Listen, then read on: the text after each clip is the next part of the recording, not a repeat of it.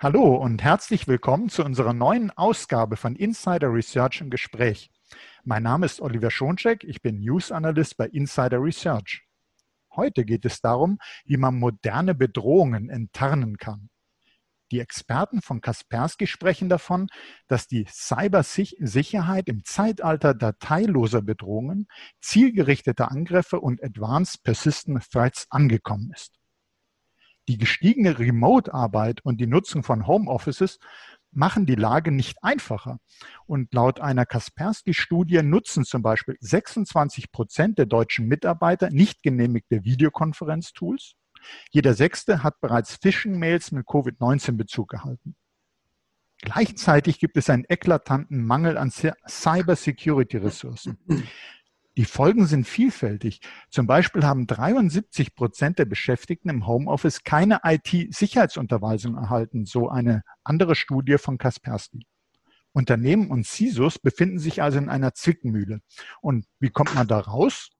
Darüber sprechen wir heute mit Peter Eicher, Pre-Sales Manager bei Kaspersky. Hallo, Herr Eicher. Hallo, schönen guten Tag. Ja, hallo.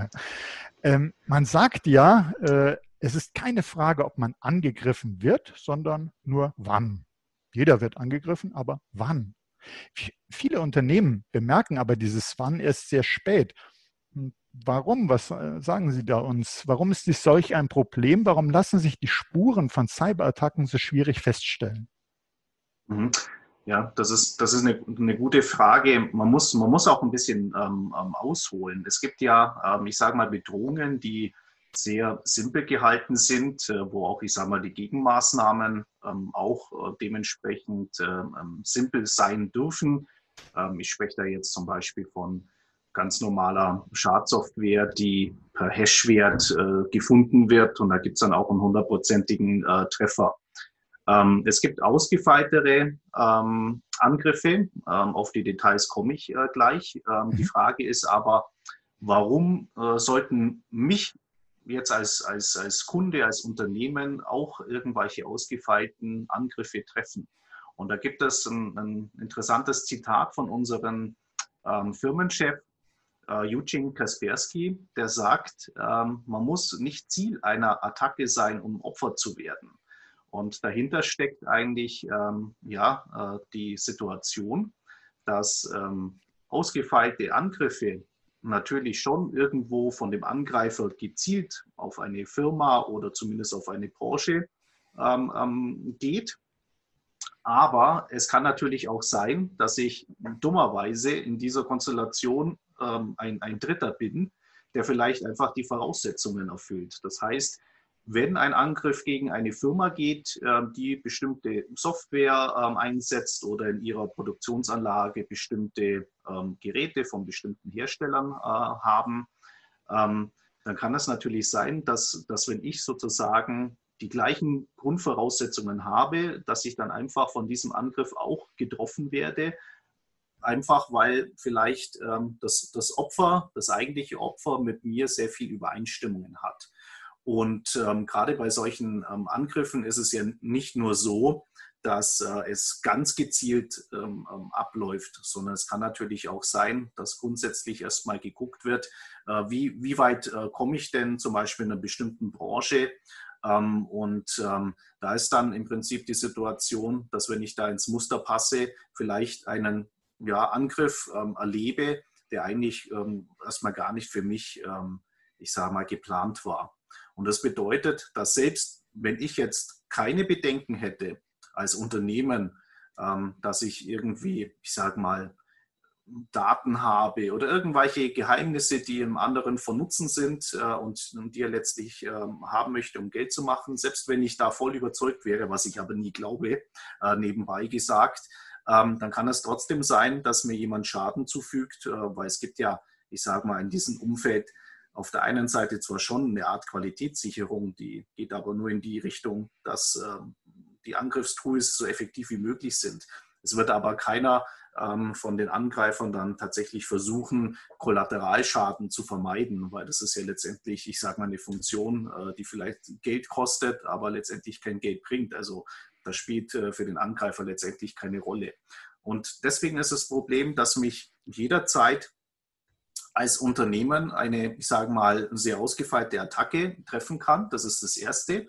Und nochmal zurück auf Ihre Ursprungsfrage zu kommen, äh, warum man das ähm, sehr ähm, schwierig ähm, oder es sehr schwierig ist, es zu bemerken. Das liegt daran, dass natürlich bei solchen Angriffen ein bisschen mehr Gehirnschmalz dahinter steckt. Das heißt, es ähm, werden ähm, andere Techniken angewandt, es werden Kombinationen aus ähm, Techniken angewandt, um einfach ähm, A, unter dem Radar zu bleiben, ähm, B, vielleicht ähm, ähm, irgendwo einen Einstiegspunkt zu finden. Und dieser Einstiegspunkt, der mag auch durchaus gar nicht äh, technisch sein, ich meine da so ein bisschen so die Richtung Social Engineering. Das heißt also, wie ich letztendlich, sagen wir mal, den ersten Schritt mache, um den Fuß irgendwo bei meinem Opfer ins Netzwerk zu bekommen.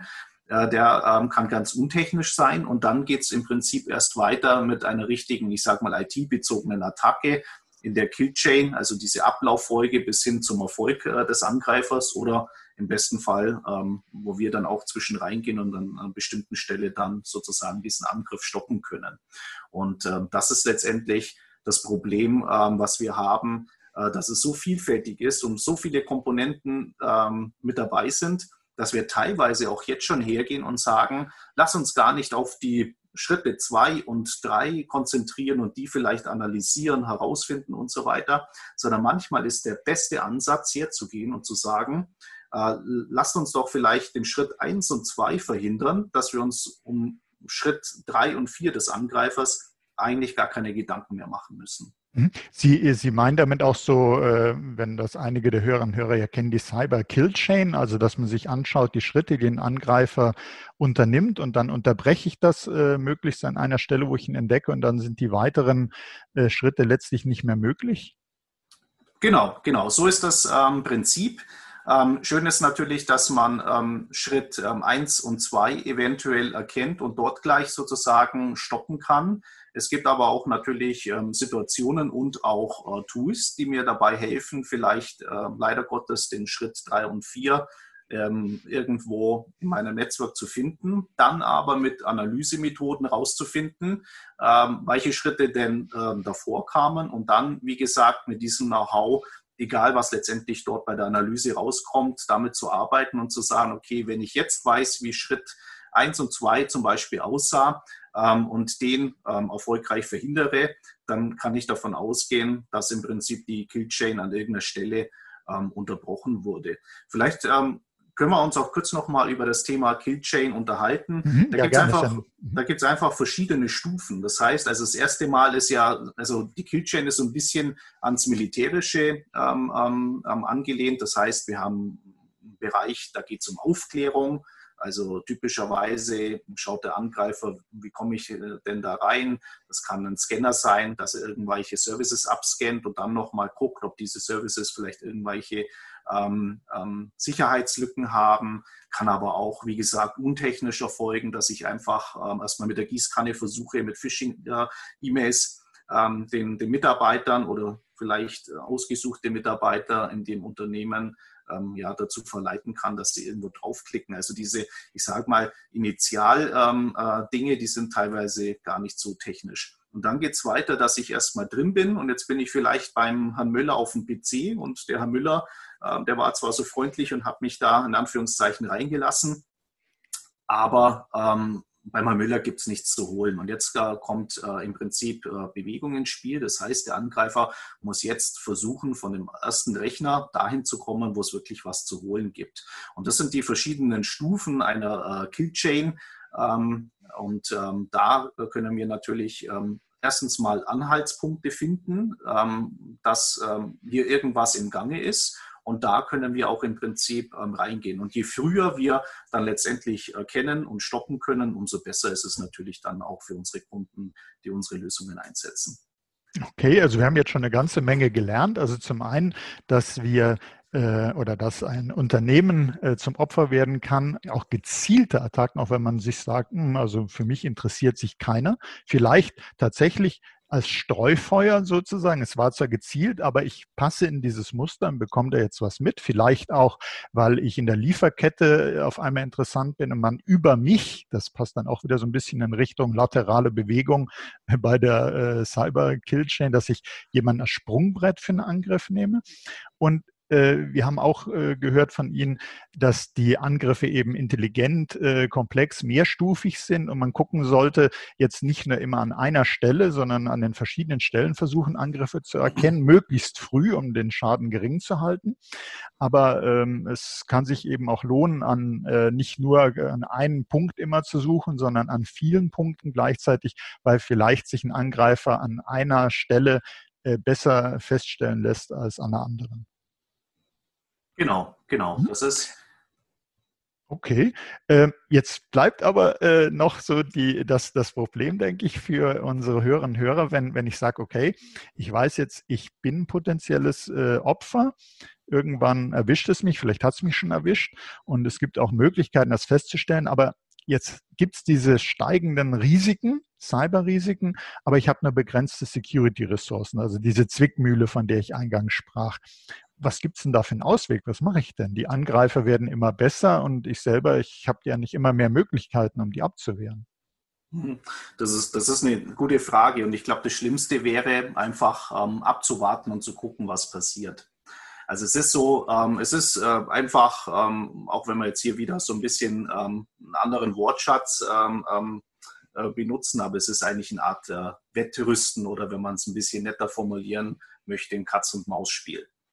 Ähm, das bedeutet, wir müssen natürlich auch ähm, dementsprechend neue Technologien anwenden, ähm, an verschiedenen Stellen, mit anderen Konzepten und so weiter. Da haben Sie recht. Und der wichtigste Punkt neben einer guten Technologie ist natürlich dann einfach die Automatisierung. Das heißt, alles, was wir an, an Lösungen anbieten, die für, für den großen Markt sind, also jetzt nicht für irgendwelche Analysten und Experten, was wir natürlich auch ähm, anbieten, sondern für den ähm, normalen Einsatz. Das sind Systeme, die ähm, vollautomatisiert laufen. Das heißt, ähm, ich möchte natürlich nicht mit jeder Lösung auch irgendwo nochmal die Personalabteilung bemühen, um mir eine Halbtagsstelle äh, dazu zu buchen, weil dann gehen natürlich die Kosten in die Höhe. Selbst wenn ich es mir leisten könnte, habe ich das Problem, dass ich vielleicht die Fachkräfte gar nicht bekomme.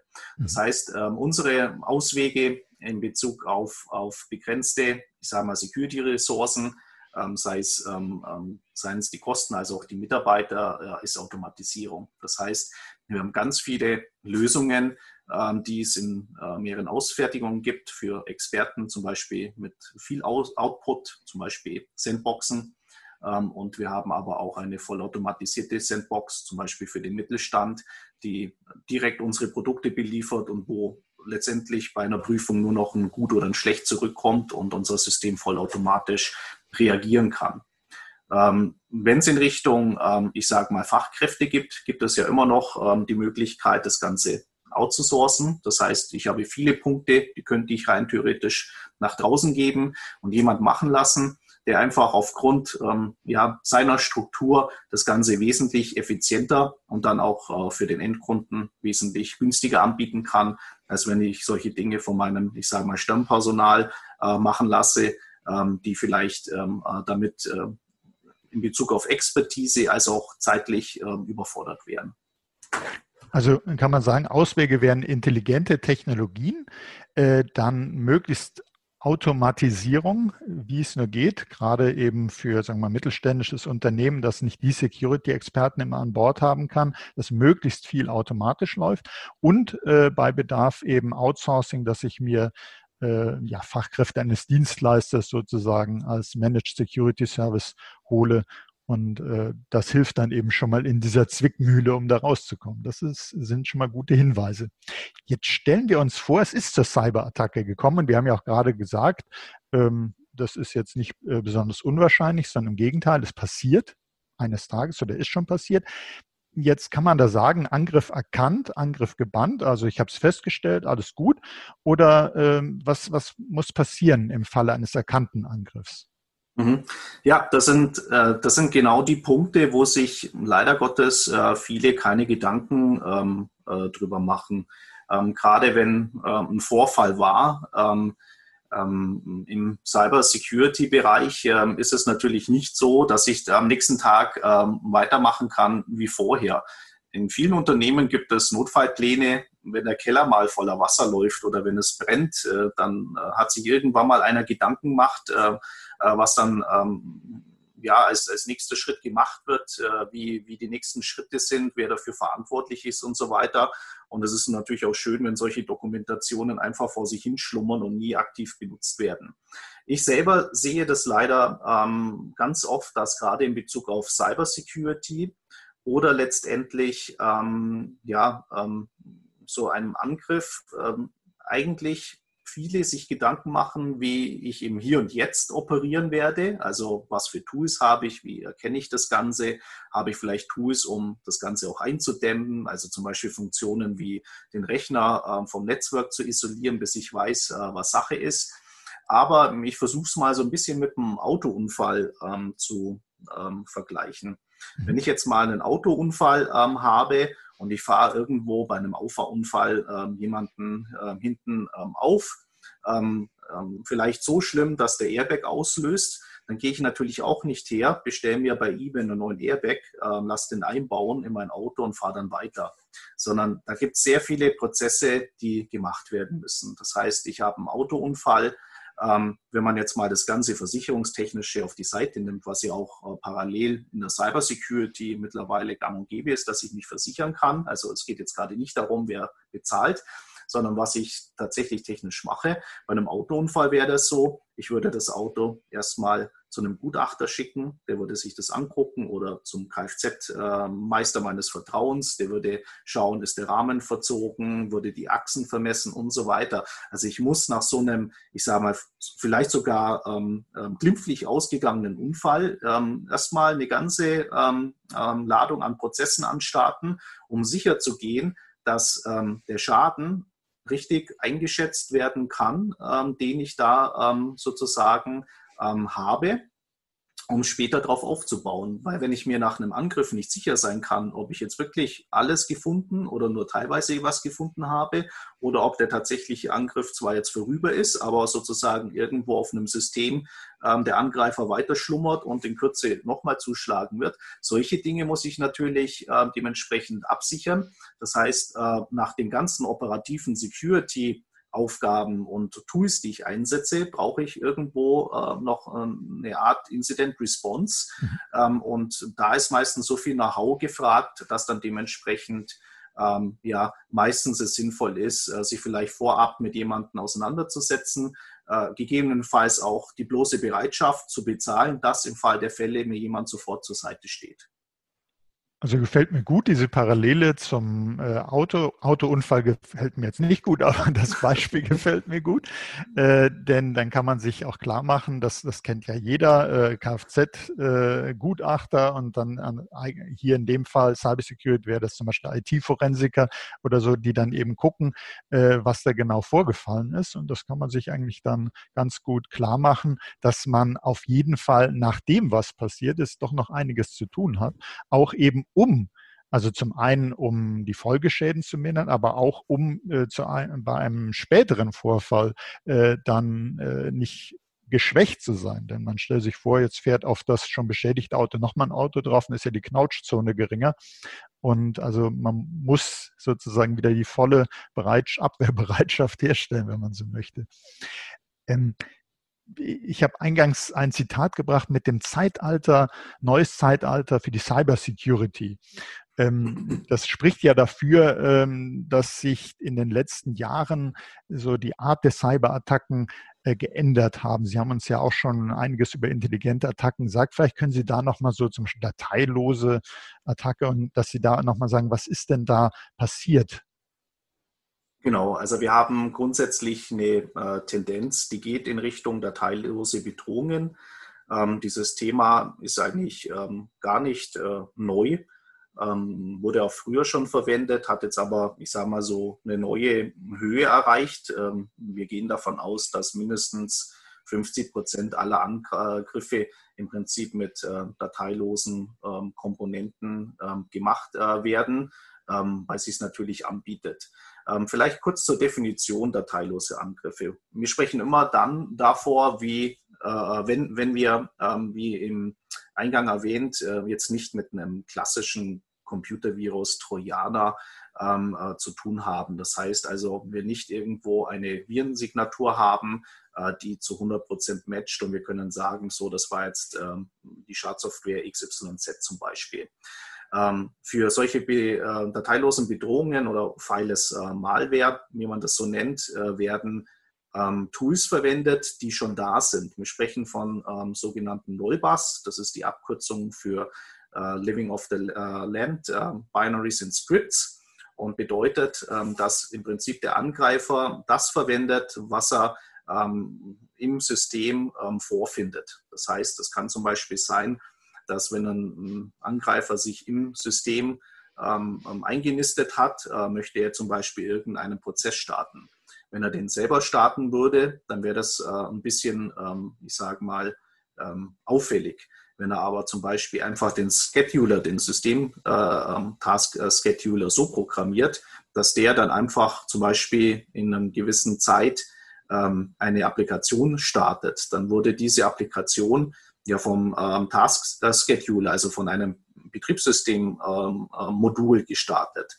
Und schon ähm, kann ich ein bisschen mehr unterm ähm, Radar ähm, ähm, fliegen, als das normalerweise der Fall ist. Ein anderes Beispiel wäre auch PowerShell. Wenn ich all meinen, ich sage mal, Code, den ich ausführen möchte, also mit meinen verschiedenen Schritten, einfach in ein PowerShell-Skript äh, reinbaue, ist die Wahrscheinlichkeit auch etwas geringer, äh, dass ich erkannt werde, beziehungsweise wir als Verteidiger müssen äh, andere Module äh, verwenden, um genau dann wieder diese Angriffe herauszufinden, was wir definitiv tun. Aber es ist halt einfach ein bisschen ein höherer Schwierigkeitsgrad. Und das ist eigentlich im Prinzip die Situation, mit der wir momentan kämpfen. Das heißt, die Erkennung von solchen Angriffen ist wesentlich schwieriger, weil sie aus verschiedenen, ich sage mal, äh, Vektoren äh, zusammen ähm, gebaut wird und wir diese Querverbindungen erkennen müssen. Und dann brauchen wir natürlich von unserer Seite her auch ein Muster, die diese Querverbindungen dann äh, identifizieren und melden können. Mhm. Also es werden, äh, wenn man so möchte, legitime Werkzeuge genutzt, aber dann eben in einer, in einer, bestimmten Kombination für einen Angriff. Und es reicht dann eben nicht mehr zu sagen, ah ja, das ist ein Werkzeug, was äh, so in Ordnung ist, sondern man muss zum einen gucken, was macht das jetzt ganz genau und in welcher Verbindung wird das jetzt genutzt. Und mir kommt so das Beispiel gerade, Sie sprachen ja so äh, schön mit dem Auto. Ein beliebtes Einbruchsszenario ist ja auch, dass jemand in die Garage Garage geht und dort das Werkzeug nimmt, äh, so was er schon vorfindet, wenn, äh, wenn da irgendwie eine Tür ist, die er aufmachen will. Und wenn er Lärm dabei erzeugt, so erzählen das dann so äh, Polizisten, die aufklären über Einbruchsgefahren, dann meinen die Nachbarn noch, ja, das ist der, das Werkzeug kenne ich, das Geräusch, die, die Maschine, das ist der Nachbar, der da in der Garage tätig ist.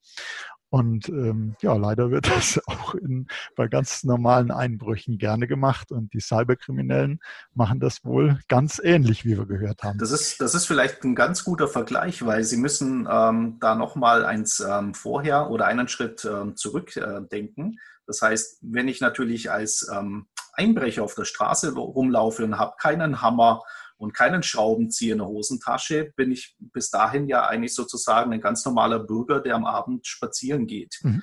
Und ähm, das würde sich natürlich verändern. Und ähm, wenn ich mit einem Hammer in der Hand äh, spazieren gehen würde, wäre ich natürlich vielleicht schon eher verdächtig ähm, als, ähm, ähm, ich sage mal, ohne. Das heißt, also da ähm, dieser Vergleich äh, passt wahrscheinlich äh, gerade wie äh, die Faust aufs Auge ähm, weil eben versucht wird, mit Tools, die schon da sind, was zu machen, ist halt äh, die Gefahr, in einem frühen Stadium erkannt zu werden, ähm, viel geringer als äh, bei normalen Angriffen. Mhm. Äh, kommen wir mal zu dem Nutzer, ähm, der ja so äh, durchaus im Fokus der Angriffe steht, aber sich gar nicht so recht zu helfen weiß. Einerseits würde man noch sagen, die Nutzer heute, die sind doch eigentlich technisch versierter als je zuvor, besser geschult, nutzen daheim viel moderne Technologie. Könnte das nicht die Risiken auch senken, also dass die Nutzer einfach mit moderner Technologie schon umgehen können? Mhm.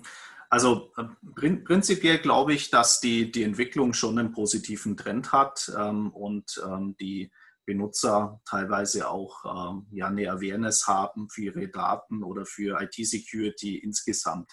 Wobei ich auch glaube, dass äh, viele neue Techniken ähm, sozusagen ähm, ja, die Benutzer ähm, dementsprechend ja, gut bedienen, ähm, dass der Bezug zur reinen Technik ähm, gar nicht mehr besteht, sondern die Nutzer einfach tatsächlich nur Benutzer sind äh, und äh, sich keine Gedanken mehr darüber machen, was eigentlich dahinter steckt, weil es eben so einfach ist, die Bedienung zum Beispiel, die Funktionen und so weiter. Ähm, Grundsätzlich ist es so, dass gerade wenn Sie jetzt äh, den Benutzer ansprechen, für mich persönlich ist der Nutzer einer der Schlüsselkomponenten. Das heißt, ich habe ich hab den Benutzer auch als, ähm, ich sage mal, eher technisch orientierter äh, äh, Mensch in zwei Kombinationen immer in einem Projekt. Zum einen alles, was der Benutzer schon mal nicht an Schaden anrichten würde, kommt natürlich im Endeffekt bei einer technischen Security-Lösung hinten nicht an, hat zwei Vorteile. Ähm, einmal ähm, ja, habe ich nicht äh, Logfiles mit äh, irgendwelchen, ich sage mal, weniger wichtigen Events, wo ich dann die wichtigen nicht mehr finde. Ähm, und ähm, zum anderen, äh, wenn ich da an ähm, die Nutzer äh, denke, habe ich auch ähm, die Möglichkeit, ja, reinzugehen und zu sagen, ähm, alles, was der Nutzer entweder nicht macht oder nicht machen darf, ähm, kann schon im Prinzip keinen Vorfall auslösen, den ich dann sozusagen hinterher arbeiten muss. Und ähm, in Bezug auf den Benutzer ist es so, dass wir natürlich den auch immer als Komponente sehen, als, ich sage mal auch unter anderem als äh, Schwachpunkt. aber äh, man muss immer die Balance finden. Wenn ich einen Benutzer zu sehr einschränke mit technischen Maßnahmen, dann besteht immer das Problem äh, darin, dass ich eine, dass ich eigentlich die Ursache bin, dass eine Schatten-IT aufgebaut wird. Also kann er irgendwelche Webseiten ähm, nicht ähm, aufmachen, ähm, kommt er ähm, in die Situation, dass er entweder private Geräte mitbringt und ähm, dort dann vielleicht eine Sicherheitslücke ähm, aufmacht und so weiter. Das heißt, bei mir ist es so in Projekten, ich sage zwar immer auch unseren Kunden, technisch gesehen können wir eigentlich den Rechner total dicht machen. Das heißt, wir haben Application Startup Control, wir haben eine Gerätekontrolle und so weiter. Die Frage ist aber nur, wie kann dann der Mitarbeiter arbeiten oder ist dann irgendwann mal die Frustrationsgrenze ähm, so niedrig, ähm, dass er dann dementsprechend mir in eine andere Art und Weise ausbüchst und mir andere Probleme ins Haus holt, die ich nicht habe, wenn ich vielleicht äh, die Balance halte zwischen technischer Security und auf der anderen Seite Awareness. Und deswegen bieten wir immer in allen Projekten neben den technischen Lösungen auch unsere Awareness-Schulungen an, ähm, damit ich ähm, alle Mitarbeiter ähm, auf einem gewissen Stand äh, bringe und vielleicht auf der anderen Seite die technischen Zügel ein bisschen lockerer halten kann. Also wir haben jetzt über die Bedeutung der Sensibilisierung der Nutzer gesprochen. Wir haben darüber gesprochen, dass die Angreifer sich äh, besser tarnen können, unter anderem eben durch diese Fileless Malware-Taktik. Äh, ähm, wenn wir jetzt uns die Unternehmen äh, noch anschauen und, und sagen, wie gehen denn Unternehmen eigentlich generell mit IT-Security um? Gibt es da irgendwie unterschiedliche Typen in der Herangehensweise? Und was können Sie uns dazu sagen, äh, was da vielleicht auch von Vorteil oder weniger von Vorteil ist? Oder was ist da Ihre Erfahrung? Mhm. Also es gibt im Prinzip ähm, ähm, mehrere äh, ähm, Möglichkeiten in Bezug auf ähm, Angriffe. Vielleicht muss man das ähm, ähm, erst noch ein bisschen auseinander dröseln. Ähm, mhm. In Bezug auf Angriffe ist es so, dass wir natürlich Probleme haben, ähm, diese zu entdecken, weil sie einfach dementsprechend komplex sind. Das heißt, wir brauchen Security-Lösungen, die letztendlich äh, sowas können. Und manchmal ist es so, wir hatten ja zu Eingangs erwähnt, die Frage ist auch, wo ich die Security mache. Mhm. Ähm, da ging es mir eigentlich gar nicht darum, dass ich sage, ich mache was am Mail-Server und ich mache was am Endpoint, sondern wir haben zum Beispiel Lösungen wie unsere Sandbox, ähm, die ähm, Möglichkeiten bietet, die wir auf einem normalen PC mit normalen Endpoint Security nicht haben. Das heißt, äh, wir können dort, ich sage mal, technische ja, ähm, Dinge durchführen, die einfach viel Performance verbrauchen, die eventuell auch mehr Zeit verbrauchen, äh, die, die nie ähm, mit, mit dem Benutzer in Einklang zu bringen wären, weil kein Benutzer möchte aufgrund von der Endpoint Security äh, warten oder hat äh, gerne Sanduhr und wartet dann dementsprechend, bis er weiterarbeiten kann. Das heißt, wir müssen ähm, Dinge extern machen, wie in einer Sandbox, um Angreifer besser zu enttarnen mit den dementsprechenden Möglichkeiten, die wir haben. Und ähm, dann ist äh, die nächste Frage, weil Sie eben gerade auf die, die Typen oder die Herangehensweise abzielen. Mhm. Ähm, so, war eine ganz witzige Situation, weil ich eben auch ähm, mit unseren Kollegen intern äh, spreche und wir haben ja auch verschiedene Bereiche, die verschiedene Produkte oder Ansätze fahren. Und ähm, da ging es ähm, gerade um das Thema ähm, verschiedene Produkte für verschiedene Typen von ähm, ähm, ja, IT-Security-Mitarbeitern, wie die rangehen. Beim einen ist es so, der setzt gerne eine Endpoint-Security ein und geht grundsätzlich mal davon aus, bei ihm ist alles okay. Und ähm, wenn mal was nicht okay ist, dann wird die Lösung das schon melden. Und ähm, mittlerweile gibt es aber ganz viele ähm, Unternehmen, ähm, gerade in ein bisschen größerem Bereich, ähm, die sozusagen ähm, paranoid unterwegs sind. Die sagen, ich befürchte oder ich gehe davon aus, dass ich schon angegriffen wurde. Ich weiß nur noch nicht, wie, wo und von wem. Und das sind die sogenannten äh, Threat Hunter. Das heißt, die gehen mit Informationen, die sie entweder aus öffentlichen Quellen äh, beziehen oder auch zum Beispiel von uns, also sogenannte Threat Intelligence, die gehen auf die, ich sage mal in Anführungszeichen, Jagd und suchen nach Anhaltspunkten, ähm, die letztendlich darauf hindeuten könnten, dass sie ein Problem haben, einem Angreifer im internen System und versuchen dann anschließend im besten Fall diesen Verdacht auszuräumen und zu sagen, nein, war doch nichts, ähm, ich kann mich jetzt um den nächsten Fall kümmern. Oder im schlimmsten Fall, wenn was gefunden wurde, können Sie dann dementsprechend äh, diesen Vorfall bearbeiten und dann bis zum Ende so bearbeiten, dass er deaktiviert wird. Und das sind im Prinzip die zwei äh, Möglichkeiten, die wir auch äh, mit unseren Lösungen bieten, wobei ich immer dazu sage, ähm, dass eine, ich sage mal, bodenständige, sauber konfigurierte Endpoint Security die absolute Basis darstellt und alles, was ich dann dementsprechend ähm, drüber stulpe oder oben drauf machen möchte, ähm, das ist dann im Prinzip ähm, erst äh, der zweite Schritt und macht nur dann Sinn, wenn der erste Schritt auch äh, sauber durchgezogen wurde. So kann man äh, sagen, man sollte jetzt nicht auf die Idee kommen und sagen, ich werde hier zum Threat Hunter und äh, suche jetzt, ich habe gelesen, der der Angriff findet statt und jetzt mache ich mich aktiv auf die Suche und sage, hat das bei mir stattgefunden und äh, konzentriere mich so auf die Jagd, dass ich nachher gar nicht äh, sehe, dass ich an einer ganz anderen Stelle schon angegriffen wurde.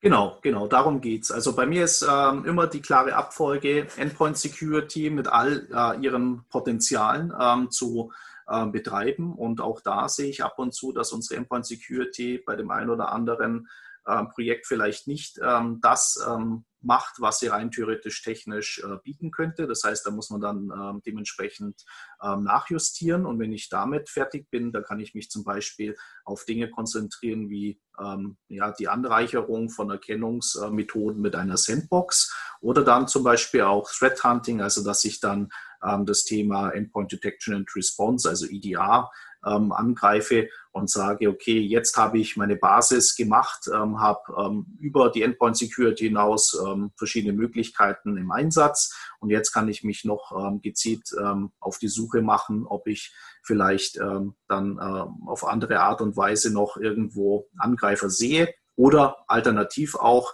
ähm, viele Kunden kennen das wahrscheinlich. Es gibt zum Beispiel auch äh, von, von äh, uns auf securelist.com immer mal wieder Fachbeiträge, wo dann sogenannte IOCs, also Indicator of Compromise, äh, drin äh, sind, äh, die sozusagen Informationen beinhalten, die Teil eines Angriffs sind. Und die möchten dann einfach zum Beispiel ihr Unternehmensnetzwerk äh, scannen und einfach ausräumen, dass sie hier irgendwo, ich sage mal, ähm, Opfer von so einem Angriff geworden sind oder teilweise kommen auch die Informationen vom BSI und äh, dazu dienen natürlich dann auch solche erweiterten Funktionen, äh, wo ich dann einen Schritt weiter in Richtung, ich sage mal, proaktive IT-Security machen kann. Okay, meine Frage zum Schluss noch, wenn jetzt die Hörerinnen und Hörer sagen, Mensch, das klingt alles sehr interessant. Äh, da möchte ich gern noch mehr wissen. Es ist jetzt schon äh, viel gesagt worden. Ich will mich da noch weiter informieren. Hm, Gibt es da irgendeine äh, Seite, eine Information, die wir in dem Artikel, der zu diesem Podcast erscheinen wird, äh, vielleicht veröffentlichen können?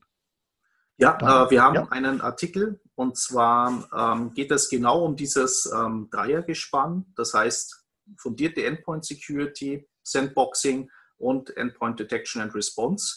Und ähm, den Link dazu können wir gerne zum Podcast äh, verlinken, mhm. Ähm, damit äh, unsere Zuhörer und Zuhörerinnen dann dementsprechend weitere Informationen bekommen. Ja, super. Dann danke ich Ihnen, Herr äh, Eicher, für das sehr interessante Gespräch und herzlichen Dank, liebe Hörerinnen und Hörer, für Ihr Interesse. Ich denke, das hat sich wirklich gelohnt, hat man äh, viel erfahren können über moderne Bedrohungen, Enttarnung, Tarnen und wie man sich da am besten verhält. Und ja, seien Sie, liebe Hörerinnen und Hörer, auch das nächste Mal dabei, wenn es wieder heißt Insider Research im Gespräch. Und das war Oliver Schoncheck von Insider Research im Gespräch mit Peter Eicher von Kaspersky. Herzlichen Dank, Herr Eicher. Gerne geschehen.